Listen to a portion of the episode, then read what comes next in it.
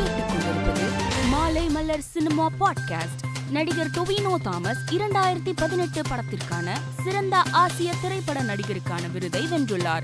இதனை தனது சமூக வலைதளத்தில் தெரிவித்துள்ள அவர் செப்டிமியஸ் விருது குழுவிற்கு நன்றி என்றும் இந்த விருது கேரளாவுக்கானது என்றும் குறிப்பிட்டுள்ளார். தொண்ணூத்தி ஆறாவது ஆஸ்கர் விருதுக்கு பரிந்துரை செய்யப்படும் திரைப்படங்கள் குறித்த அறிவிப்பை பரிந்துரை குழுவினர் வெளியிடும் நிகழ்ச்சி சென்னை அண்ணா சாலையில் உள்ள தென்னிந்திய வர்த்தக சபையில் நடைபெற்றது. இதில் தமிழ் தெலுங்கு இந்தி மலையாளம் மராத்தி உள்ளிட்ட மொழிகளில் இருந்து இருபத்தி இரண்டு திரைப்படங்கள் ஆஸ்கர் விருது பரிந்துரைக்கு அனுப்பப்படுகிறது. நோவா ஆப்ரஹாம் இயக்கத்தில் அசோக் செல்வன் நடிப்பில் உருவாக உள்ள கேங்ஸ் வெப் தொடரின் படப்பிடிப்பு இன்று தொடங்கியது. இதனை தனது இணைய பக்கத்தில் தெரிவித்துள்ள சௌந்தர்யா ரஜினிகாந்த் இரண்டாயிரத்தி பத்தாம் ஆண்டு கோவா திரைப்படத்தை தயாரித்தேன். பதிமூன்று வருடங்களுக்கு பிறகு மீண்டும் தயாரிப்பாளர் நாற்காலியில் அமர்ந்துள்ளேன். இன்று படப்பிடிப்பு தொடங்கியது என்று பதிவிட்டுள்ளார். நடிகை நித்யா மேனன் தமிழ் நடிகர் ஒருவர் படப்பிடிப்பில் தன்னை துன்புறுத்தியதாக நேர்காணல் ஒன்றில் தெரிவித்ததாக தகவல் வெளியானது. இந்நிலையில் இந்த செய்தியை மறுத்துள்ள அவர் இது முற்றிலும் தவறான வதந்தி.